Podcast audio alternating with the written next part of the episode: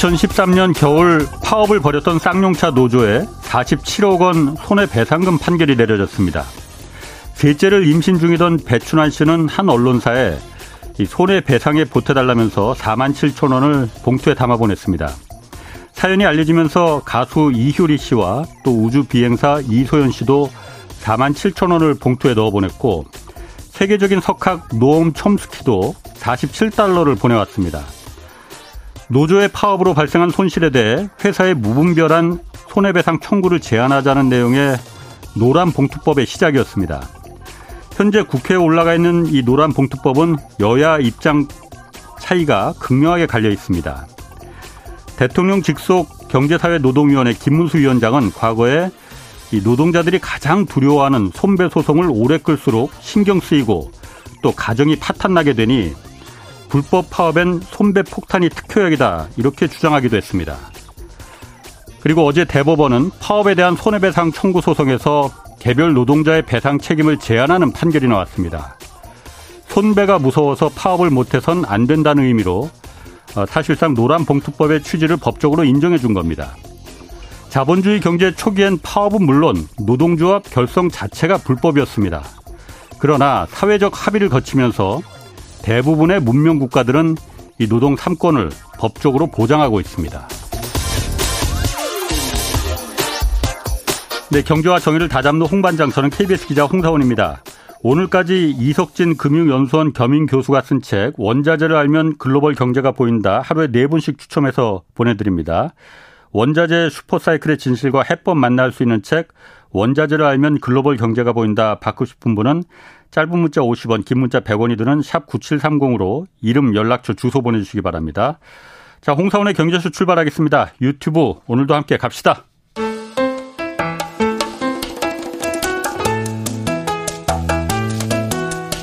대한민국 최고의 경제 전문가만 모십니다. 어렵고 지루한 경제 프로그램은 거부합니다. 유익하고 재미있는 홍사운의 경제쇼. 네, 프랑스의 에펠탑이나 또 영국의 빅벤, 인도의 타지말 이런 랜드마크가 된 건축물은 그 시대 사람들이 세상을 읽는 관점뿐만 아니라 사회 경제 시스템이 담겨 있다고 합니다. 그래서 오늘 좀 이 얘기 좀 해보려고 합니다. 건축으로 세상을 조망하는 유현준 홍익대 교수 모셨습니다. 안녕하세요. 안녕하세요. 오랜만에 네. 모셨습니다. 네, 오랜만인가요, 제가? 최근에 네. 그 책을 쓰셨어요. 인문 건축 기행. 네. 아, 제가 과문해서 그런지 네. 건축하고 인문하고 이게 뭔 상관이 있을까? 아. 어떻게 연결될까? 먼저 그것부터 좀 어떻게 연결이 됩니까? 일단 우리가 건축을 하는 이유가 뭔가요? 사람이 쓰기 위해서 어, 하는 거죠. 그렇지. 예. 그러니까 건축물을 만드는 거는 사람을 쓰기 위해서 만드는 거고 건축물은 누가 만듭니까? 사람이. 사람이 만들죠. 예. 그러니까 사람이 연결 안 된 게 없어요, 사실은. 아. 그러니까 사람을 생각하면서 건축 설계도 해야 되고 시공도 해야 되는 거고 예. 사람이 만드는 거니까 사람이 연루되어 있고 그래서 모든 것들이 사실은 인간하고 건축은 떼낼 수 없는 그런 관계이기 때문에 예. 그걸 또 인간을 음. 중심으로 해서 건물을 봐야 되는 거죠. 예. 사실 건물이 중심이 돼서 우리가 바라보면 안 되고요. 그 예. 건물이 담고 있는 사람의 삶을 읽을 수 있는 눈이 필요하다. 이렇게 볼 수 있죠. 대부분의 사람들은 저도 그렇지만 은 그냥 건물의 외형을 네. 보고 그냥 거기서 끝나버리는데 네. 그 안을 들어가 봐야 된다. 이거죠. 사람들이 사는 그 네. 어, 생활. 건축물을 보면 당대 사람들이 세상을 읽는 과정 네. 그리고 물질을 다루는 기준, 경제사회 시스템이 거기 들어가 있다, 녹아 들어가 있다라고 네. 하셨잖아요. 네네. 좀 어렵습니다. 어떤 의미인가 이게? 아니, 그러니까 우리가 지금 어. 예를 들어서 어. 우리가 살 집을 짓는다. 예. 그러면은 어, 철근 콘크리트라는 게 생겼으니까 네. 보일러라는 게 생겼으니까 2층 이상으로 지었죠. 네. 그러다가 엘리베이터라는 게 도입이 됐으니까 12층짜리 건물을 지었고 네. 아파트를 단지로 만들 수 있는 거는 금융 시스템이 받쳐졌기 때문에 그거에 맞춰져서 음. 그 대형 건축물들이 막 단지가 만들어질 수 있었던 그렇죠. 거고. 예. 그리고 거기에 우리가 살면서도 어 일하는 곳으로 출퇴근할 수 있는 거는 또 예. 자동차가 있기 때문에 가능한 거고. 예. 모든 그리고 도시로 일자리가 생기니까 사람이 모여서 음. 또 그런 고층 건물을 지을 수밖에 없었고 예. 그러니까 모든 기술과 사회적인 것들 막 여러 가지 것들이 겹쳐져 가지고 결정체로 만들어진 게 건축이다 이렇게 볼 수 있어요. 예. 그래서 그 건물을 어떤 건축물을 뜯어보게 되면은 예. 그 뒤를 계속해서 상상해 보면은 예. 그걸 만든 사람들 그거가 만들어진 사회적 배경 기술적인 한계 예. 뭐 이런 것들이 다 읽히죠. 그게 읽힌다. 저도 한번 좀 오늘부터 좀 봐야겠는데 네. 좀 예를 한번 들어봐 주실 수 있어요 그러면은? 어 예를 들어서 피라미드와 어. 어. 화성 수원 화성을 한번 비교를 해보면은 피라미드와 수원 화성. 네. 어. 그러니까 저는 그 두 개를 비교를 해볼 때 네. 피라미드는 돌의 크기가 크잖아요. 그렇죠. 하나 하나 만드는 게. 네. 그럼 그거를 운반하는 게 되게 힘들어요. 네. 그리고 저쪽 그 나일강 북쪽에 있는 채석장에서부터 떼갖고 와야 되는 거고. 음. 지금도 미스테리라고 하죠. 네. 어. 근데 그 수원 화성을 보시면은 돌의 사이즈가 좀 작습니다. 예. 그리고 가공이 좀 덜 돼 있기도 하고 그다음에 예. 주로 예. 벽돌로 만들었어요. 예. 그러면은 벽돌은 흙으로 구워서 만들 수 있고 사람이 손으로 들어서 옮길 수 있잖아요. 예. 그러다 보니까 여기 이 수원 화성 벽돌로 만든 건축물이 예. 돌덩어리 큰 걸로 통해서 만든 것보다는 더 쉽게 만드는 거예요. 음.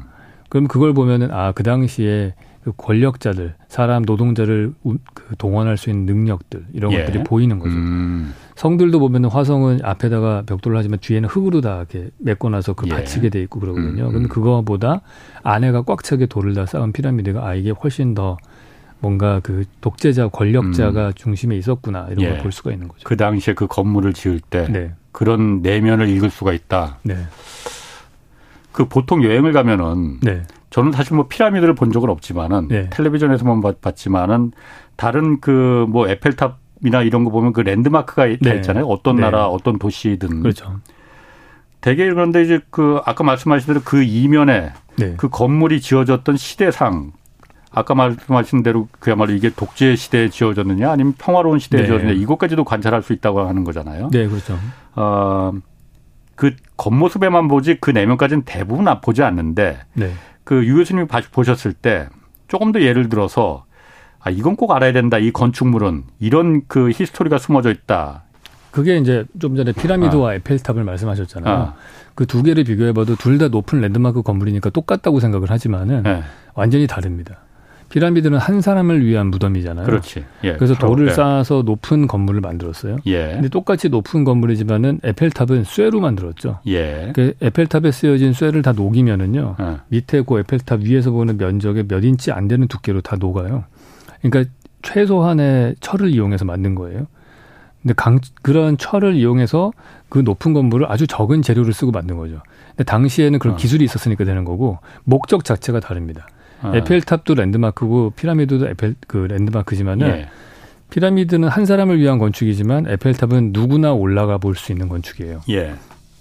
그래서 우리가 흔히 그렇죠. 건축에서는 권력자의 시선이 높은 데서 내려다보는 시선이에요. 예. 왜냐하면 높은 데서 내려다보면은 다 자기가 바라볼 수 있고 관찰할 수 있고 감시할 수 있잖아요. 음, 예. 근데 밑에 있는 사람들이 다 올려다본단 말이에요. 예. 그러니까 권력의 밑에 있는 사람들이 밑에서 위로 올려다보고요. 어.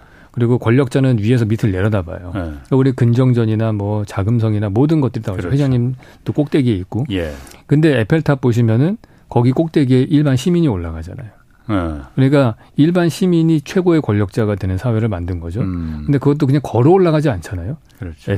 엘리베이터를 타고 올라간단 예. 말이에요. 그러니까 화석 에너지를 이용해서 네. 그 화석 에너지로 만들어진 권력이 일반 시민에게 나누어져서 음. 그 권력의 시선을 공유하는 예. 그렇게 되니까 시민 사회가 완성된 곳에서 만들어진 건축물이라고 볼 수 있는 거죠. 예. 같은 같은 높은 건물이지만 의미가 다른 거죠. 아, 그런 의미에서 네. 그럼 우리나라 같은 경우에는 아까 수원 화성을 잠깐 얘기를 예를 들어보셨지만은 네.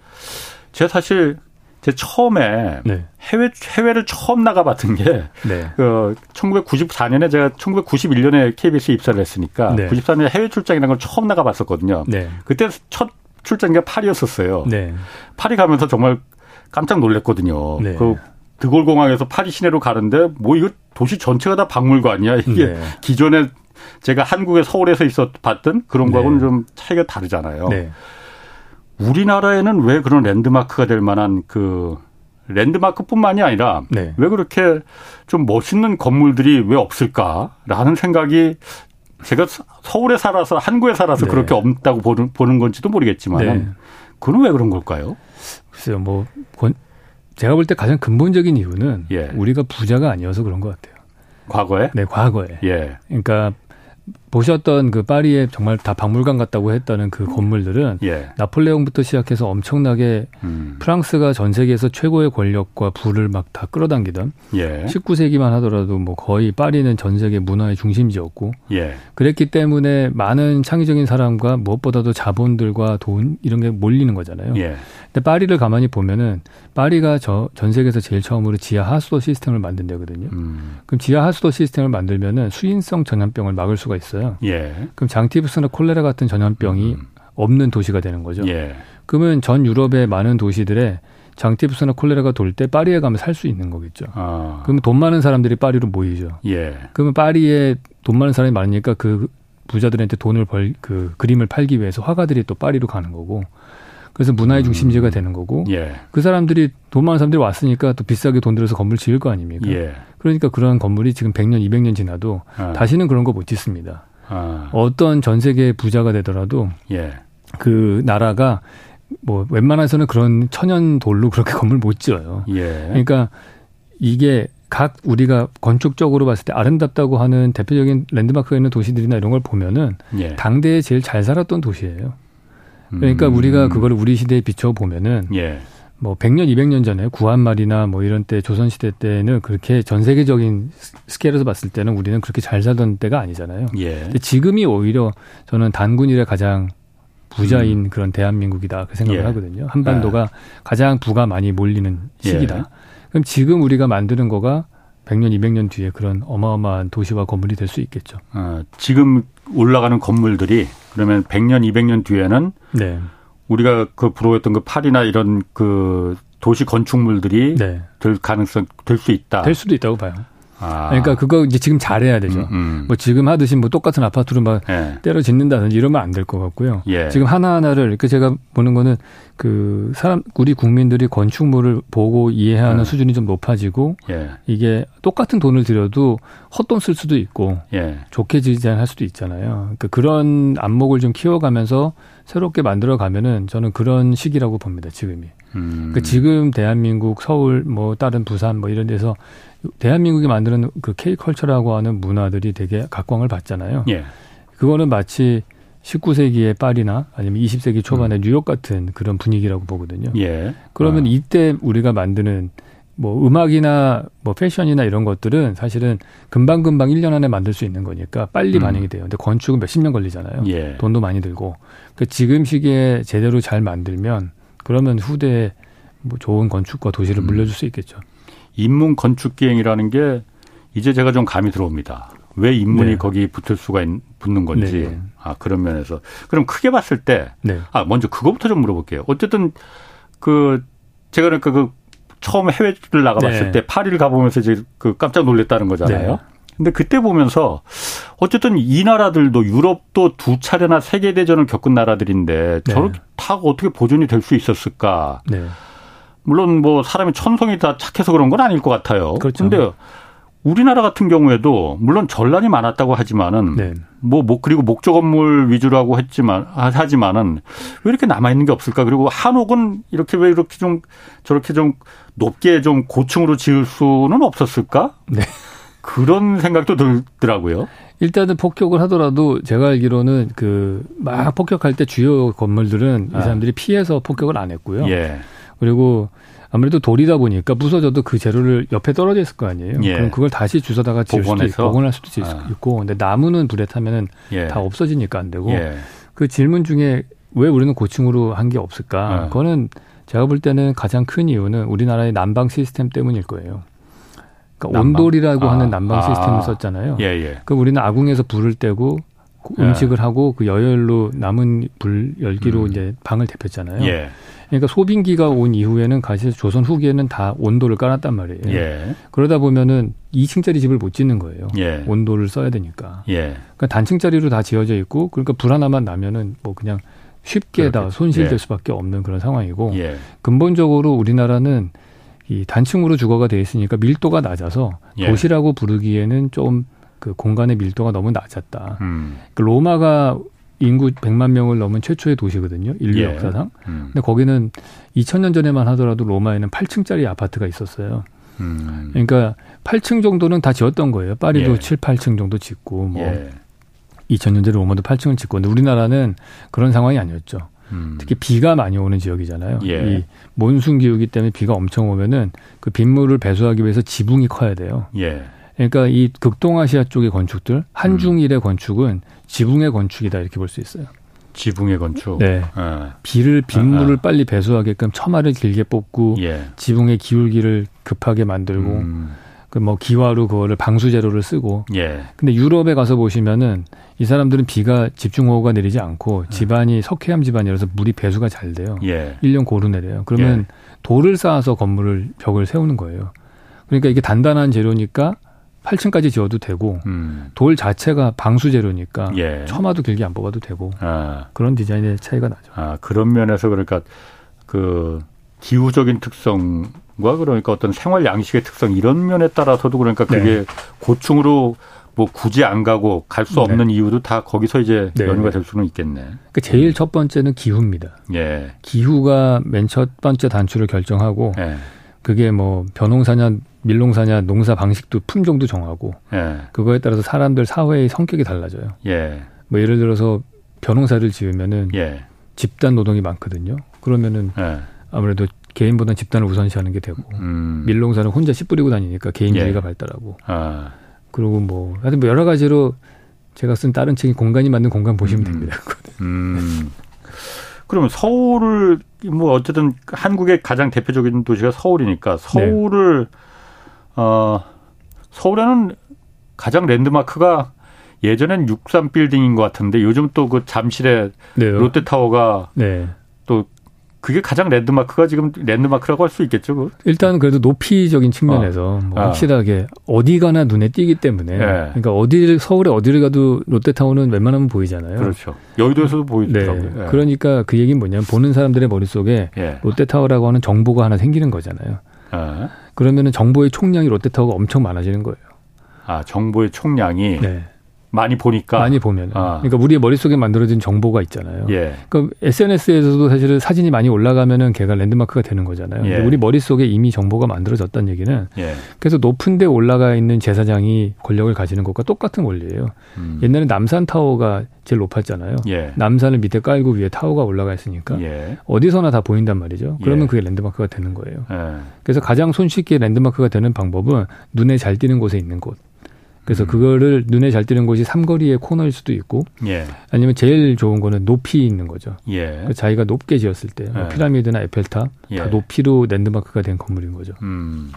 높이 그래서 그러면 그 서울 그 롯데타워 같은 경우에 네. 그게 그 건물 자체로 봤을 때는 사실 좀 어, 독특하잖아요. 네. 건축가시니까 네. 어, 그 건물 자체로 봤을 때는 그게 잘 지어진 거. 아이고 이것도 그걸 만드신 분도 있는데 뭐 제가 저 저희 원칙은 어. 한국에 있는 건물에 대해서 이렇게 함부로 말하지 않는다. 아. 말씀하시 곤란하신가? 네, 네, 말씀 곤란하죠. 다. 아, 그래요? 또 언어 욕 먹겠습니다. 제가 또 그걸 어. 얘기하면. 욕먹는 거면 잘못 지었다는 얘기인가? 아니, 그러니까 뭐 잘한 것도, 아 저는 뭐라도 예. 하여튼 그 높이를 한 번은 올렸으니까 예. 저는 잘했다고 봐요. 음. 지었다고 잘 지었다고 보는데 좀 아쉬운 거는 좀 더 할, 더 잘할 수도 있지 않았을까. 아. 그런 생각은 들지만 뭐 그래도 저는 뭐 그렇군요. 네. 그리고 또그 그 이번 책에서 보면은 네. 서울을 이해하려면은 한강 다리들 한강 다리들을 좀 봐야 된다 이렇게 얘기를 하셨거든요. 아, 네. 하, 서울 중간을 관통하고 네. 있으니까 한강이 예. 사실 도시 중간을 이렇게 큰 강이 관통하는 나라 네. 그 그렇게 많지 않은 것 같거든요. 그렇죠. 예. 뭐 파리 세느강도 우리로 보면 그냥 개울이지 뭐 그게 뭐 10분의 1입니다. 예. 예. 그러면은 왜 한강 다리입니까? 빌면? 아 그러니까 그거를 보면은 한국 사회를 좀 이해할 수가 있거든요. 예. 그러니까 한강 다리 폭이 넓은 거는 사실 수중보를 만들었기 때문에 한강의 폭이 넓은 거예요. 음. 원래는 그렇게 안 넓습니다. 아 보를 만들어서 그러니까 네. 물을 채워놨으니까 네, 예. 그런 거죠. 아. 예전에 사진 보시면은 진짜 거의 건천 수준이에요. 아. 그게 물량이 많지는 않아요. 예. 근데 물을 막아서 예. 그게 폭이 넓어진 음. 거고 그리고 우리가 범람이 많으니까 예. 항상 물이 넘치지 않게 양쪽에다가 올림픽대로나 강변북로 같은 뚝을 만들고 그렇죠. 거기로 도로를 만들었죠. 예. 그러면 강남 강북을 연결하는 다리는 그거보다 더 위에 지나가야 되잖아요. 예. 그러니까 이게 한강보다 훨씬 몇십 미터 위에 높이로 한강이 지나가고 예. 길이는 1km가 넘어요. 예. 그러니까 그게 스케일이 휴먼 스케일이 아니게 된 거고 그러다 보니까 강남에서 강북을 오갈 때에는 자동차나 지하철을 타야만 오갈 수 있게 되고 예. 그렇게 되면은 강남과 강북이 융합이 잘 안 되고 예. 지역 간의 격차와 이런 것들이 생겨나고 예. 근데 이제 그게 일어난 시점이 뭐 제3한 강교 이런 게 70년대 뭐 이런 때 만들어지잖아요. 예. 그러니까 그 한강의 다리들이 대부분 다 7, 80년대 만들어지는 거는 우리나라가 이제 철근 콘크리트라는 재료를 쓰기 시작하면서부터 그게 다리를 놓기 시작한 거예요. 예. 예전에 한강에 있었던 다리는 없었잖아요. 음. 한강은 배 타고 건너는 폭이었고 예. 다리는 살고지 다리 정도였거든요. 음. 그러니까 한강이라는 이 1km의 폭에 다리를 놓게 됐다는 얘기는 우리가 새로운 기술을 갖고 새로운 재료를 쓰기 시작하고 예. 대한민국 사회가 근대화가 된 거를 잘 보여주는 거고 예. 그 대한민국 사회의 스케일을 보여주는 거고 여러 가지로 함축적으로 보여주는 게 많죠. 어, 그럼 그 한강 다리 다리를 왜 그럼 주목을 하는 겁니까 그러면은?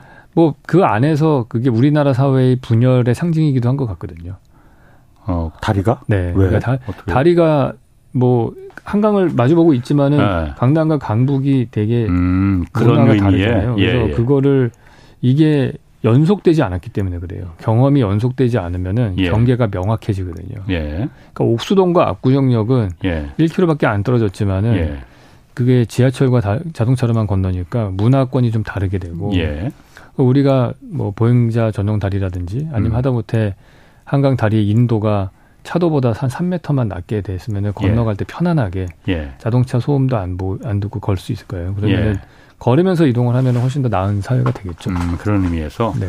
저는 그런데 한강을 이렇게 보면은 이게 뭐 건물 건축하고는 좀 그 관계가 없을지 네. 몰라도 한강을 참 우리가 그 잘 활용하지 못한다라는 생각을 제가 네. 들었던 게 네, 네. 예전에 지금도 뭐 아라뱃길 경인 누나 있잖아요. 네. 경인 누나 처음 그 그게 벌써 한 한참 됐잖아요. 십몇 년 전에 경인 누나 건설할 네. 때 논란도 있긴 있었어요. 그때 네. 그때 네. 4대강하고 막 같이 네. 겹쳐지면서 그런데 경인 누나는 어쨌든 그때 원래 목적이 경인 누나 네. 서해에서부터 시작해서 네. 그게 마포까지 연결해서 마포의 그 선착장을 만들어서 어, 서울을 항구 도시로 만든다는 개념이었던 거였.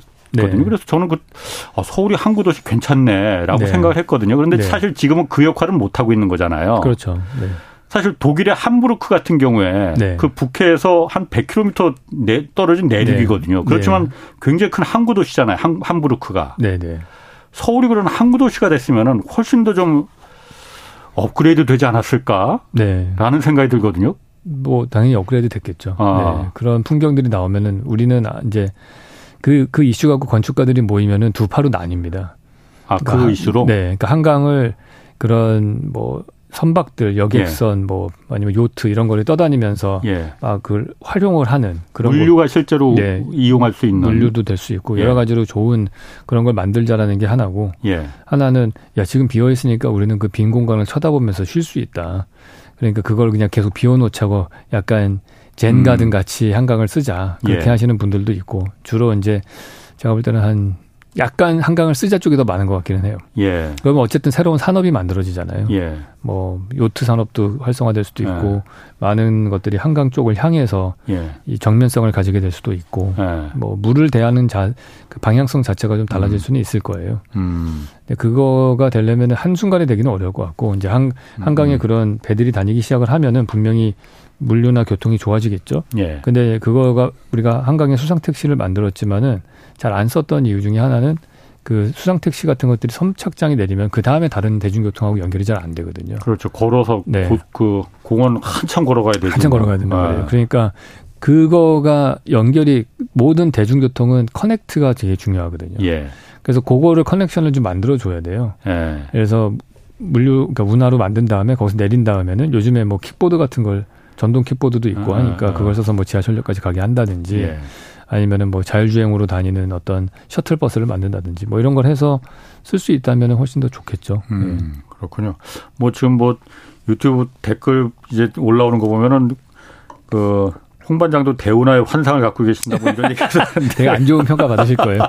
아니 그러니까 저는 그냥 그때 대 그 경인 누나 하면서 음. 4대강하고는 별개로 네, 네. 경인 누나는 하면서 어 저거 하면 그 중국에서 여, 객선이 네. 마포나루까지 네. 들어와서 그 여객선이 물론 그게 기술적으로 가능할지는 모르겠어요. 그런데 네. 어쨌든 그러면은 함부르크 같은 이 항구 도시로 서울이 네. 탈바꿈되면 참 멋있을 것 같은데 네. 라는 생각이 좀 들더라고요. 네. 뭐, 뭐, 대운하를 말하는 건 아니고.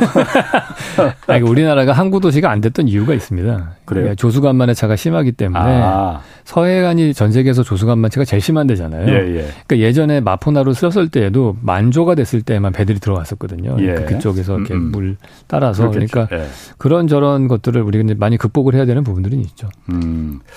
그리고 이제 그 최근의 이슈가 어쨌든 네. 서울 한강변의 그 재건축 아파트 이제 초고층화로 이제 많이 계획이 되고 있잖아요. 네. 이 부분에 대해서는 어떻게 보십니까? 한강변 단지 이제 초고층화로 만드는 거 네. 긍정적인 면도 있고 부정적인 면도 있을 뭐 그렇죠. 뭐 당연히 나올 것 같은데 네. 그 부분에 대해서는 그 건축가 입장에서 뭐, 어떻게 보십니까? 그거는 이제 case by case로 그, 그 위치, 그, 그 땅의 위치에 따라서 그 디자인적으로 고층으로 했을 때 더 좋은 경우도 있을 거고요. 예. 안 좋은 경우도 있겠죠. 근데 음. 그 제가 볼 때는 높이 제한을 너무 강하게 했을 때 생겨나는 현상은 예. 오히려 장벽 같은 아파트 단지가 만들어지거든요. 예. 그러니까 그래서 뭐 음. 50층으로 딱 49층으로 했다. 그러면 모든 사람들이 다 49층으로 모든 동을 만들면은 뒷동도 한강뷰를 보게 할 거고 예. 그러면서 이렇게 엇갈리게 배치를 해요. 예. 남양 배치해야 되고 하다 보면은 그러면 결국에 그렇겠지. 우리가 네. 잠실에 만들어진 아파트 단지 보면은 딱 지나가면은 그냥 꽉 막혀 어, 있는 어, 성벽처럼 성벽처럼 되는 네. 게 나오죠. 근데 예. 조금 높게 만든다면은 거기가 몇 개가 빠져나갈 수 있겠죠. 예. 비어져서 그러면은 이 전반적인 도시의 바람의 흐름도 예. 훨씬 좋아지는 거고 음. 뒤쪽에 한강에서 좀 떨어진 쪽에 있는 곳에서도 이 한강으로의 시야가 확보될 수도 있고 예. 그런 장점들은 있을 거라고 봅니다. 음. 근데 실질적으로 어, 건축에서는 보통 50층이 넘어가면은 예. 엘리베이터가 예. 효율이 떨어지기 때문에 어. 그래서 사실상 50층 넘는 건물들은 그렇게 어 뭐랄까요 그냥 그런 단순히 기, 능적인 부분에서는 예. 필요가 없다. 얻는 것이 있으니까 올리는 거잖아요. 예. 50층보다 더 높게 지으면은 이렇게 보시면 돼요. 건물이 점점 높아질수록 엘리베이터 개수가 늘어나거든요. 예. 그63 빌딩 같은 경우도 높게 지으면은 예. 저층부에 엘리베이터 코가 들어간 엘리베이터 터널이라고 시합이라고 어, 어. 하거든요. 그거가 다 차지해서 실제로 쓸 수 있는 면적이 점점 줄어드는 거예요. 아, 올, 높이 지면 높이 지을수록 네. 그래서 뭐 저층형 엘리베이터, 고층용 어. 엘리베이터 나누기도 하고 막 그러거든요. 그렇죠. 예. 근데 그런 것들을 하더라도 50층 넘어가면 약간 그 효율은 떨어지는데 예. 그럼에도 불구하고 그거를 만드는 이유는 올라가면은 아까 제가 말씀드린 높은 곳에서의 시선이 권력자의 시선이라고 했잖아요. 어, 어. 내려다보기도 하고 멀리 볼 수 있잖아요. 예. 그러면 내가 가지는 정보의 양이 많아지는 거고. 예. 그리고 올라가면 어떻게 됩니까? 올라갈수록 주변 건물이 낮으면은 시야가 다 열리잖아요. 예. 내가 시각적으로 쓸 수 있는 공간이 많아지는 거예요. 예. 그러니까 내가 똑같은 돈을 내 지불하더라도 내가 예. 똑같이 30평짜리 아파트에 살아도 10층에 사는 것보다는 60층에 살 때 내가 외부에 쓸 수 있는 공간이 훨씬 많은 거죠. 시각적으로. 음. 그럼 얘는 30평 플러스 몇만 평을 볼 수 있게 되는 예. 거고. 아래층의 30평은 30평 플러스 한 100평만 바깥에 음. 보는 거고. 그러니까 높이 올라갈수록 내가 쓸 수 있는 시각적으로 쓰는 공간이 많아지기 때문에 더 예. 높이 예. 올리려고 하는 거죠. 아. 그럼 높이 올리면 일단 몇 층까지 올릴 수가 가장 전 세계에서 가장 높은 게 그 두바이에 있는 그 부르즈 칼리파요. 아 부르즈 칼리파인가요? 네. 그게 가장 높. 그건 네. 몇 층이에요? 저, 저 정확한 층수는 몰라요. 130층은 넘을 거예요. 몇 층까지 올릴 수 있어요? 그러니까 가능한 거는?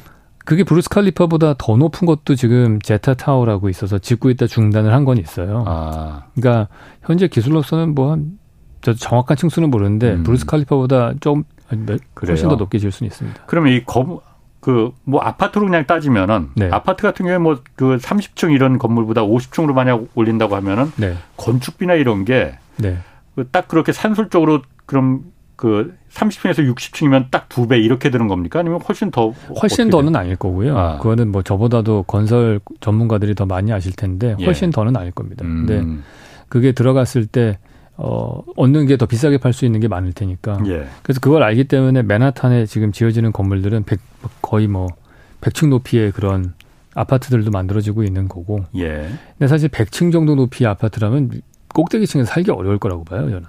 이 흔들리기 때문에 빌딩. 아, 파, 빌딩풍 때문에. 네, 그게 이제 빌딩이 아. 계속 움직여야 되거든요. 예. 그러니까 그 바람에 의해서 움직이기 때문에 사실은 아주 장기간 거주하는 건 좀 힘들고. 예. 그래서 진마오 타워라고 뭐 상하이에 지어진 높은 건물들 이런 거 보시면 꼭대기 층에는 주로 호텔이 들어가 있어요. 예. 호텔은 하루 이틀밖에 안 자는 아. 프로그램이니까 예. 하루 종일 사는 거는 그렇게까지는 안 하죠. 음. 근데 이제 고층으로 했을 때 우리가 고층을 좀 허용하면은 기대하는 바는 이제 약간 스카이라인이 좀 다양성은 좀 생겨날 음. 것이다. 근데 그런 예. 거는 좀 기대가 좀 되는 것 같고요. 근데 뭐 누구는 또 야 너도 나도 다 높이니까 똑 똑같아질 것이다. 음. 그렇게 얘기를 하는데 그래서 전반적으로는 좀 다양성을 유도하는 쪽으로 우리가 예. 룰을 만들어야겠죠. 음. 이런 말 지금 이걸 물어보는데 유튜브 네. 댓글에서 뉴욕 같은 경우에 고층 건물이 너무 많아서 네. 조금씩 가라앉고 있다고 하는데 네. 이 말이 진짜예요? 네, 그런 뉴스가 최근에 떴습니다. 네. 어. 거기가 엄청난 안반 지역이어서 예. 거의 뭐 무한대로 높일 수 있을 것 같았는데 예. 그 전체적으로 맨하탄이 너무 그게 하중 때문에 예. 조금씩 낮아지고 있다라는 얘기도 어, 들었습니다. 네. 아 그리고 아까 그 잠깐 얘기하시는 중에 네. 그렇게 막 100층 막 60층 막 이렇게 되는 건물에서는 위에가 흔들리면은 네. 흔들리는 게 느껴집니까 그러면은 그 사는 사람이? 저는 그 롯데타워 꼭대기 올라갔을 때 조금 느껴지더라고요. 그럼 멀미 나겠네 그거. 근데 그게 사람마다 차이가 나는 것 같아요. 어떤 어. 사람은 못 느끼는 사람도 있고 어. 어떤 사람은 느끼고. 근데 이제 아까 말씀드렸던 네. 그런 초고층 건물은 주로 어떤 사람들이 사냐 하면은 예. 투자 목적으로 사는 사람들이 많아요. 자기가 상시 거주하는 목적이 아니고 음. 내가 마치 자기 합수표처럼 예. 엄청 비싸게 주고 샀다가 예. 맨하탄의 초고층 펜트하우스는 언제든지 되팔 수 있으니까 아. 그때 다시 팔면은 현금화할 수 있잖아요. 아. 약간 자기 재산을 이렇게 세탁하는 아. 그런 그 보관하는 용도 어. 그런 용도로 쓰는 것 같더라고요. 안전은 그럼 상관없어요. 그렇게 흔들리면 원래 흔들리는 겁니까 그렇게? 그 원래는 흔들려야 어. 돼요. 그걸 안 흔들리게 하잖아요. 네. 그러면 오히려 딴 데서 부러집니다. 아 흔들려야 돼요 원래? 네, 원래 흔들려야 돼요. 아. 그래서 흔들리는 게 맞고요. 예. 예. 근데 그게 좀 아직까지 기술적으로 완벽하진 않아요. 왜냐하면 상수도 음. 하수도 시스템들이 거기까지 올라가야 되잖아요. 예. 그래서 그게 예. 완벽하게 지금 뭐 테스트를 해가지고 뭐 가능한 뭐 아무런 하자가 없느냐 음. 아직 그 백층 정도는 건 확실하지 않은 것. 그럼 아까 처음에도 그러니까 네. 그 우리나라 과거에 그러니까 아파트 어쨌든 서울의 도심은 네. 아파트가 많은 건축물을 차지하고 있잖아요. 네. 그리고 요즘 지어지는 아파트하고 과거의 그 판상형 아파트하고는 사실 완전히 이제 다른 모습이고 네. 디자인이나 공간의 미학으로 봤을 때 네. 어, 일단 우리나라의 아파트는 어떻게 어떻게 평가하십니까? 현재 상황이요? 그 현 물론 과거 상황은 보나 마나 네. 그거는 어 아, 일단 과거 상황도 그런데 네. 지금은 그러니까 그게 보기 좀 그렇지만은 네. 먼 세월이 흐른 뒤에는 네. 그게 요즘 오늘날의 파리나 베네치아처럼 네. 어 명물이 될 수도 있는 거 아닌가요? 그 그렇게는 안 되려나 그런 그렇게 거는? 될 수도 있죠. 아. 네, 그게 가능한 게 한 몇십 년 지나고 나면은 모든 사람들이 다 3D 프린터로 건물 짓고 하는 시대가 올 테니까. 예. 마치 우리가 한옥을 보면은 야 어떻게 건물 짓는데 나무를 다 칼로 깎아가지고 조립식처럼 저렇게 정성껏 만들었을까. 예. 그렇게 보듯이 100년 뒤에 사람들은 야 사람이 거푸집을 짜가지고 콘크리트를 부어가지고 이렇게 어떻게 음. 만들었을까. 음. 이렇게 느낄 수도 있죠. 그럼 네. 예전에 그 아파트는 그렇다 치고 요즘 지어진 아파트는 어, 그 앞그 그 미약 공간의 미학으로 봤을 때. 네. 아 저는 아직까지도 성이 안 차죠. 아. 다양성이 없다라는 게 가장 큰 문제인 것 같아요. 다양성. 네. 그러니까 그렇게 많은 건물들이 지어지는데 다 비슷비슷하게 생기고 예. 저희 건축가들끼리는 맨날 하는 자주 하는 얘기가 있어요. 갤러그 평면이라고. 타워 형태로 지어지는 아파트 보면은 예. 남향 배치를 해야 되다 보니까 뒤쪽에 이렇게 있고 앞쪽에 약간 Y자로 벌어지게끔 되어 있는 평면도가 있거든요. 예. 그것들만 이렇게 박혀 있어요. 그러면 그게 음. 옛날에 그 컴퓨터 게임 중에서 갤러그라고 있잖아요. 옛날에 있었죠 갤러그. 네. 뭐 이렇게 뿅뿅 내려오는 애들. 아. 예, 그 갤러그 같이 생겼다 고 그래가지고 아. 맨 그것만 하는 거잖아요. 예. 그리고 맨날 디자인 하다고 하면은 야 타워가 일곱 개냐 아니 여덟 개냐 어. 뭐 이거 갖고만 서로 경쟁하고 그러거든요. 어. 그러니까 그거보다는 훨씬 더 다양성이 나오는 게 맞다고 보거든요. 예. 근데 아직까지도 보면은 그게 왜 새로운 게 안 나오냐 하면은 예. 뭐든지 뭐 재건축을 하거나 이런 걸 할 때 공사비가 일단 정해져 있어요. 분양가 상한제로 돼 있고 뭐 예. 여러 가지 룰들이 다 정해져 있으면은 그 안에서 옴짝달싹 못하기 때문에 새로운 시도를 하기는 점점 어렵고 자기네들은 이 사업성 계획을 할 때 이미 다 그 아까 말한 그 뻔한 갤러그 평면도를 해가지고 다 예. 맞춰놨기 때문에 아. 이 새로운 시도를 조금만 하더라도 건설사에서도 비싸져서 안 된다고 얘기하고 예. 그렇기 때문에 실행이 되기가 좀 어려운 게 있습니다. 아. 그걸 그래서 갤러 어, 갤러그 평면도 네. 그, 어, 어렸을 때 제가 어렸을 때 갤러그 그 전자오락 그 한 기억이 나는데 네. 앞 우리의 아파트가 요즘 지어지는 아파트도 그나마 좀 예전에 비해서 다양성이 좀 다양하게 지어지는데 그래도 역시 마찬가지로 네 거의 비슷합니다. 어, 비슷하다. 왜냐하면 그 룰들을 다 지키면은 음. 너무나 많은 룰들을 정해놨기 때문에 그걸 다 예. 지키면은 비슷한 게 나올 수밖에 없어요. 그 룰을 지키면은 네. 그러면은 그게 그러면 앞으로도 그 룰이 바뀌어지기 힘들 거 아니에요. 네. 그럼 계속 그럼 그런 건축 양식 건축 형태가 그냥 계속 이어질 수밖에 없. 는 건가요? 근데 그나마 예. 좀 나은 거는 예. 과거에 우리가 7, 80년대 때 아파트를 지을 때에는 예. 건설사가 먼저 짓고 나서 분양을 했잖아요. 음, 네네. 근데 네. 지금 우리가 짓는 아파트들은 재건축이 많단 말이에요. 예. 재건축을 할 때는 이미 건축주가 있잖아요. 예. 그럼 건축주들이 선택을 해야 되는 거예요, 음. 디자인을. 예, 예. 그리고 그걸 입찰을 해서 따내기 위해서 많은 사람들, ABC 업체들이 막 디자인을 강조를 해요. 예. 그러니까 과거에 뭐 H 아파트, H 건설사가 지었다. 현대건설. 어, 현대건설이 아, 지었다. 아. 뭐 대우건설이 다 사실 아. 똑같이 생겼잖아요. 예. 건설사끼리 차이도 거의 없어요. 예. 그 페인트 색깔만 달라. 그 바깥에 아. 칠해진 것만. 아. 로고만 다르고. 예. 그러니까 그렇게 하고서 분양해도 다 팔리니까 하지만은 왜냐면 예. 그때는 집주인이 없는 상태에서 건물을 지은 거니까. 예. 근데 지금은 집주인이 있는 상태에서 건물을 지으니까 예. 약간 조합원들이 좀 까다롭게 일단 고를 수 있는 음. 예를 들어서 최근에 저 압구정동 신현대 아파트가 그 재건축을 하는데 알, 아, 안이 세 개가 나왔어요. 음. 뭐 도토리 키재기로 다 비슷비슷하지만은 예. 그래도 약간은 좀 다른 도토리가 어. 나오기 시작을 했다. 어. 그런 면에서는 조금 더 이제 어쨌든 큰 아파트 단지가 몇 차 건설로 이렇게 쪼개지면서 재건축이 진행이 되면은 예. 그러면은 오히려 조금씩 다양성은 지금보다는 조금 더 늘어날 가능성은 좀 있겠죠. 어. 네. 그럼 유 교수님이 그 건축가 입장에서 그래 공간을 그 주로 전문으로 연구하시는 건축가 입장에서 네. 우리나라 아파트 문화를 어, 좀 어떻게 다양성을 그런데 현실적으로 어떻게 다양성이 어떻게 그 표현이 될까? 그게 좀 제가 좀 가늠이 잘 안 오거든요. 어떻게 바꾼 예를 들어서? 우리가 네.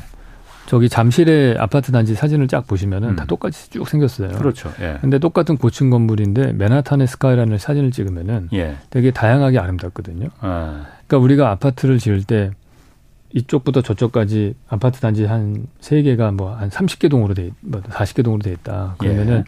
뭐한 세 동씩 한 건축 설계 사무소에서 설계를 해가지고 예. 맨 처음에 마스터 플랜은 A라는 회사가 다 설계를 하지만은 음.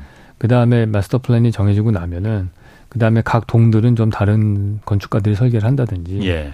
그게 그게 대부분의 뭐 우리가 보는 아름답다고 생각하는 뭐 싱가포르나 두바이나 맨하탄 같은 경우에 예. 다 그러거든요. 그러니까 예. 건축가가 다르잖아요, 건물마다. 그럼 다양성이 나올 수밖에 없는 거죠. 건축가가 다르니까 네. 디자 설계를 한 디자인을 한 건축가가 네. 다르니까. 네.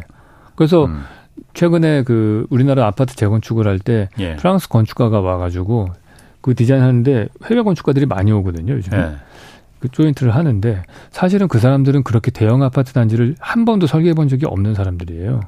어. 왜냐하면 그 깜짝 놀라는 야 이거 지금 이 건물 이 단지 몇천 세대를 내가 혼자 다 설계를 한다고 막 이런 얘기를 했다는 거예요. 아. 그러니까 웬만해서 그런 경우들이 별로 없어요.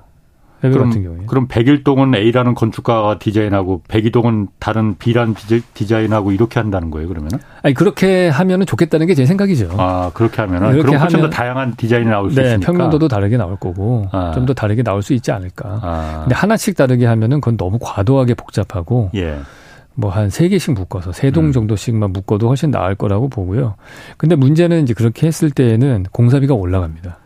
그렇겠죠. 네. 어. 건설사에서 아주 난색을 표하겠죠. 네. 그걸 다 똑같이 회, 표준화와 대량 생산을 할수록 단가가 떨어지는데 예. 이제 그러면 또 집값이 또 올라간다고 얘기를 하겠죠. 음. 그래서 그거를 만약에 정부가 그걸 잘 생각을 해야 돼요. 국민도 마찬가지고 우리가 더 좋은 걸 원하면은 다른 룰들을 좀 약간 약화시켜 가지고 예. 그거를 유도하는 쪽으로 인센티브를 줘야죠. 그냥 지금처럼 똑같이 한 회사가 단일화 획일화되게 지을 수도 있고 약간 다양성을 갖고 오면은 그러면 우리가 인센티브를 좀 주겠다. 음. 뭐 분양가 상한제를 10% 완화시켜 준다든지 아니면 펜트하우스는 좀 더 비싸게 팔게 해 준다든지 음.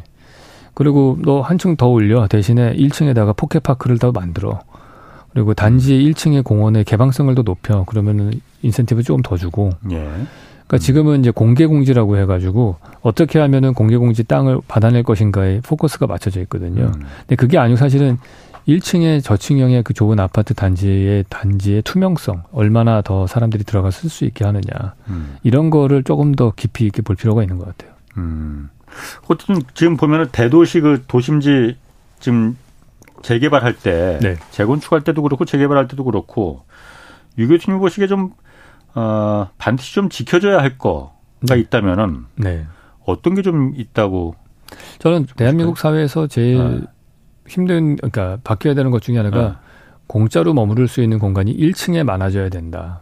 누가 그 단지 그 주민들 아니면은 누구나 다 쓸 수 있는 누구나 다 네, 누구나 다 쓸수 네. 있는 아파트 단지와 도, 대로가 만나는 경계부에 예. 쉴 곳이 많아야 된다. 예. 단지 내부야 그분들이 쉬어야죠. 예. 그분들 쉬는데 단지 경계부 뭐 지하철역 주변, 음. 지하철에서 예를 들어서 압구정역에서부터 한강 시민공원까지 가는 길 예. 그런 데는 상업 가로와 포켓파크나 이런 것들이 많이 만들어지고 도서관도 만들어지고 예. 그게 한강 가는 길이라고 해서 지금 우리가 한강이라고 하는 좋은 자원이 있잖아요 서울에. 음. 근데 사실 한강에 못 가게 하는 큰 바리케이트가 두 개가 있어요. 하나는 도로, 음. 올림픽대로와 강변북로가 예. 있고요. 예. 두 번째는 폭이 몇백 미터가 되는 아파트 단지. 예. 그러니까 사람들이 예. 관통 안 하는 거거든요. 예. 근데 그걸 관통하기 좋게끔 길을 좀 만들어주고 대신에 그 길의 위치 같은 것들은 그 단지 조합과 잘 상의를 해서 음. 단지 내부의 프라이버시를 최대한 보존해 주는 쪽으로 양보를 예. 하면서 그러니까 음. 서로 윈윈하는 답을 찾아야 돼요. 음. 이거를 뭐 그렇다고 야 제가 뭐 한강 가는 길을 만들자고 했더니 단지 가운데를 가로질러 가게 만들어야 된다 음. 이렇게 자꾸 우기면 안 되고 음. 굳이 안 그래도 되거든요, 사실은. 예. 그거 디자인의 묘미는 사실은 두 마리 토끼를 다 잡을 수 있게 예. 할수 있기 때문에 디자인이 묘미인데 예. 그런 거를 잘 협의를 해서 인센티브도 주고 많은 또 조합원들은 거기다 1층에 사람들이 머물 수 있게 하자고 하면은 또 뭐 싫어한다고요. 예. 뭐 누가 와서 담배 피고 뭐 저거 저쩌고 뭐 그러면 이제 그거로 주고서 얻는 게 있어야 될 거 아니에요. 예. 그걸 얻게 해줘서 자기네들의 그 음. 개발 분담, 금을 좀 줄일 수 있게끔 해주는 예. 그런 서로 주고받는 아. 어떤 장사꾼의 트레이드 하듯이 그런 예. 게좀 있어야 되죠. 그러니까 유연해져야 될 것 같다는 아. 생각은 들어요. 제가 지금 유 교수님 말씀 드리면서 그러니까 한강에 접근할 수 있는 방법이 그러니까 물론 올림픽대로 뭐 강변북로도 있지만은 그 한강을 남북으로 병풍처럼 네. 둘러쓰고 있는 그 아파트 단지들이 네. 쉽게 그야말로 접근을 막을 수 있는 큰 장벽이 지금 되고 있거든요. 오로지 그렇죠. 한강 공원은 그 단지 네. 아파트 단지의 주민들이 이용할 수 있는 전용 공원처럼 지금 점점 돼버리는 것 같아서 네. 이 부분은 정말로 좀 분명히 서울시나 정부 정책 당국에서 네. 그 해결을 해줘야 된다라는 생각이 좀 들더라고요. 네, 인제하고 있고요. 실제로 네. 반포에 지어진 새로 만들어진 아파트 단지들은 그런 길들이 좀 만들어져 있어요. 음. 그래서 이제 그런 이제 이제 이미 시작은 됐다고 보고 예. 우리가 여기서 조금 더 업그레이드를 시키면은 예. 더 좋은 도시를 만들 수 있을 거라는 생각이 네. 듭니다. 우리나라 그리고 아파트 하면은 네. 어, 일단 수명 얘기를 하잖아요. 네. 어, 뭐 물론 그러니까 지금 뭐 재건축 뭐 하니까는 뭐 워낙 서로 먼저 빨리 우리 아파트 이거 부실하니까는 빨리 안전 불안전하다는 네. 판단 나오기를 이제 불안 안전하지 못하다고 하면 플래카드 걸리는 네. 시대니까. 네. 어, 아파트 수명이 네. 원래 이렇게 철근 콘크리트인데 원래 이렇게 짧은 건지 그렇진 않죠. 원래 어. 콘크 지금 뭐 1950년대에 지어진 아파트 건물 아직도 잘 쓰고 있거든요. 예. 30, 뭐 그, 하여튼, 원래 제가 학교 다닐 때에도 아파트 콘크리트는 한, 실제로 다 굳는데 100년 가까이 걸린다는 얘기도 하고 그래서. 예. 그러니까, 콘크리트의 수명은 사실은 그렇게 문제가 되지 않는데, 음. 뭐, 잘 보존만 한다면 공기에 예. 닿는 면적들을 예. 우리가 잘 처리하고 그러면 되는데, 우리가 자꾸 부수는 이유는 우리나라 아파트의 그 평면도가 벽식 구조로 돼 있기 때문에 그래요. 음. 벽식 구조는 라이프 스타일이 바뀌면 부숴야 되거든요. 그러니까 기둥식으로 바뀌어야 되는 아. 그런 게 필요합니다. 벽식과 기둥식 그러니까 네. 기둥식으로 하면은 조금 더 공간을 효율적으로 활용할, 활용할 수 있고 그렇게 되는 공간을 건데. 단기적으로 봤을 때는 좀 불편할 수도 있어요. 예. 건물 내부에 기둥이 있으니까. 예. 그런데 장기적으로 봤을 때는 기둥으로 구조를 해결하니까 예. 방하고 방을 나누는 것들은 다 가벽이잖아요. 음. 그러면 내가 한 30년 뒤에 1인 가구가 늘어났다든지 예. 아니면 내가 혼자서 넓은 공간을 쓰고 싶다라든지 뭐 이러면은 그거를 좀 벽을 부수고 아. 새롭게 평면도를 바꿀 수 있죠. 뭐 부, 우리나라 부엌만 보더라도 가전제품 사이즈가 커지는데 예. 그 가, 옛날 부엌 평면 70년대 지어진 아파트는 너무 작잖아요. 예. 그러니까 그, 아. 근데 부수고 싶은데 벽이 다 구조체니까 못 부수고 내력벽이니까 네. 결국엔 아. 건물 전체를 다 부수고 예. 재건축을 해야 돼요. 음. 그러니까 기둥 구조식이면 그런 게 이제 가능할 수 있다. 네. 우리 그 도시가 좀 그 더 좋아지려면 네. 그리고 랜드마크도 그러니까 외국인들이 와서도 아, 외국인들이 와서 한국 와서 보면은 건물들이 너무 멋없다고들 그런 얘기 많이 하잖아요. 네. 다른 건 다 K-팝이니 뭐 K-컬처 좋은데 네. 건물들은 왜 이렇게 후지냐 이런 얘기 많이 하거든요, 실제로. 예. 우리 도시가 더 좋아지려면은 좀 어떤 점들이 좀 그 이 개선돼야 될지. 네. 건축가 입장에서. 일단 가장 큰 거는 그 전에는 우리가 그렇게 네. 좋은 건축을 할 만큼 여유가 없었고요. 경제적인 예. 여유가 이제 겨우 생기기 시작했다고 저는 생각은 해요. 예. 그런데 문제는 여기서 국민들의 안목이 좀 더 높아지면 좋을 것 같다 생각이 예. 들어요. 그러니까 우리가 뭐 자꾸 전에도 제가 나왔을 때 말씀드렸지만은 그냥 몇 평짜리 아파트고 몇 억짜리 아파트냐 이런 것만 생각하잖아요. 예. 그 좋은 건축이 뭔지. 예. 그 사실 요번에 제가 책을 쓴 이유도 예. 전 세계에서 제일 좋은 건물들 30개를 골라가지고 소개를 하는 거거든요. 예. 그걸 보시면은 어떤 건축물이 좋고 건물을 볼 때 어떤 요소를 봐야 되는 건지 예. 그리고 어떤 깊은 뜻을 갖고 있는지 예를 들어서 저 독일의 국회의사당 건물을 가서 보시면은 예. 위에 돔이 옛날에 돔이었던 곳인데 거기 유리돔을 만들고 예. 그 국회의사당 돔 그러니까 쉽게 말해서 여의도 국회의사당 돔 같은 데가 전망대로 바뀐 거예요. 예. 그럼 거기 램프 돔 안에서 돌아가면서 주변 경관을 보고 음. 더 재밌는 거는 그 밑에서 그 회의하고 있는 국회의원들을 감시할 수가 있어요. 음, 내려다보면서. 예, 예, 보이죠. 예. 네, 그런 식으로 해서 그런 새로운 개념들. 아, 우리는 민주주의 사회니까 국회의원은 항상 시민들이 와서 감시할 수 있어야 돼. 예. 이런 개념들이 들어간 건물이 나오고 물론 그 건물을 짓는데 상당히 많은 돈이 들어갔거든요. 예. 근데 그거를 돈을 투자해서 쓰는 거죠. 근데 더 놀라운 거는 그 독일 국회의사당 같은 경우에는 이게 독일의 건물이잖아요. 예. 근데 그 디자인한 사람이 영국 건축가예요. 노만 음. 포스터라는 영국 건축가가 그러니까 어. 2차 세계대전 때 폭격 맞아서 부서진 건데 영국의 예. 폭격이었겠죠. 예. 뭐 소련이나. 근데 그거를 그대로 수용하고서 공모전에서 제일 좋은 안이 영국 건축가 음. 거니까 영국 건축가한테 맡긴다. 예. 아마 우리나라가 국회의사당 건물 리모델링 하는데 일본 건축가가 와서 한다. 그러면 난리 났을 거예요, 아마. 예. 그 상상하기 힘든데. 네, 상상하기 힘들죠. 예, 예. 그러니까 그런 면에서 보면은 독일 어. 사람들은 자존감이 높은 거죠. 예. 그 오라고 하고 시켰어요. 근데 더 재밌는 거는 어. 거기에 옛날에 소련 점령군들이 해놓은 낙서가 있어요. 근데 그거를 그대로 보존한 거예요, 이 건축가가. 어. 그 독일 국회의원들이 들어가서 보고서 야 낙서는 좀 지워라, 이건 창피하다. 예. 그랬더니 이 영국 건축가가 아니 그건 당신의 역사의 일부니까 음. 그대로 보존하는 게 좋다. 예. 그래서 네 알겠습니다. 그래 보존했어요. 어. 우리나라 같았으면 아마 난리 났을 거예요. 아마. 어. 그거 뭐 어제 뭐 아주 진짜 상상도 하기 어. 싫습니다. 그러니까 그런 것들이 음. 국민의 그 건축을 이해하는 깊이와 수준 뭐 이런 것들이 나오는 음. 것 같아요. 네. 그 재밌는데 독일 그 국회의사당은 저도 한번 가봤었는데 그 안에까지 그런 낙서는 제가 사실 본 적은 없는 것 같고 네. 그 뒤에 잔디 큰 너른 잔디 바닥에서 이렇게 낮잠 잔 기억은 네. 제가 한번 있는데 네. 또그 재밌는 네. 예를 들어서 한 가지 그 서른 가지 건축물을 네. 하셨다고 했잖아요. 네. 독일 그 피라미드도 있었고 에펠탑도 있었을 아, 그런 건 없습니다. 아 그런 건 현대 건축물만 저희가 현대 건축물 네. 어떤 걸 그럼 하나만 좀 간단하게 좀 소개해 준다면. 아 너무 많아서 음. 뭐 예를 들어서 뭐 뉴욕에 가면 구겐하임이라는 미술관, 아, 미술관 있죠. 미술관이 있는데 예. 그거는 보면은 보통 우리가 미술관 가면은 예. 방 미술에 관해서 제일 필요한 거는 벽이잖아요. 예. 그 벽에 그림을 걸어야 되니까. 예. 근데 방에 벽 보고 또 한 바퀴 돌고 문 나가서 또 다른 방 가고 이렇게 복잡하잖아요. 예. 근데 여기는 미술관이 이렇게 리본 같이 벽이 뺑뺑뺑뺑 돌면서 돼요. 그렇지. 예, 예. 예. 맨 올라가가지고 예. 쭉 걸어 내려오면서 달팽이관처럼 달팽이관처럼 이렇게 해서 예. 보면은 그림을 다 보게끔. 아. 뭐 그런 개념 자체가 색다른 거죠. 아. 뭐 안도다다오의 빛의 교회 같은 경우 보면은 빛이라고 하는 거는 하나님을 상징하는 거고 예. 십자가도 하나님을 상징하잖아요. 예. 근데 그 기독교 2000년 역사에 거의 맨날 교회는 십자가는 저 재단 위에 있고 예. 아니면 지붕 위에 있고 예. 그다음에 빛은 창문을 통해서 들어오게 돼 있거든요. 예. 근데 이 빛의 교회라고 하는 거는 이 빛과 십자가 상징을 둘을 하나로 합쳤어요. 창문을 음. 조그맣게 십자가 모양으로 뚫는 거예요. 아, 창문을? 네. 그래서 그 아. 네모난 되게 어두운 콘크리트 박스 크지도 않아요. 한 예. 60평 정도 되는데 60평도 안 될 거예요. 딱 들어가면은 앞에 벽에 딱 음. 십자가 빛으로 딱 들어오게 돼 있거든요. 뭐 이런 음. 것들이 되게 기발한 생각을 하는 그런 건축가들이에요. 그래서 음. 제가 이 책에서 소개하는 거는 어떻게 보면은 혁명가 같은. 예. 그러니까 정말 사고의 전환, 발상의 전환을 예. 하고 어떤 경우에는 정말 문제 해결을 해주는 음. 그런 건축물들을 만드는 사람들이에요. 그렇군요. 아, 오늘 인문 건, 인문 건축 기행 아주 한 바퀴 잘 돌고 왔습니다. 재밌었습니다. 네, 감사합니다. 유현준 홍익대 건축학부 교수였습니다. 내일 오전 유튜브로 방송되는 경제쇼 플러스에선 이석진 한국 금융연수원 겸임교수와 이 사우디 국부펀드 투자 동향과 시사점 자세히 살펴보겠습니다. 지금까지 경제와 정의를 다잡는 홍반장 홍사원의 경제쇼였습니다.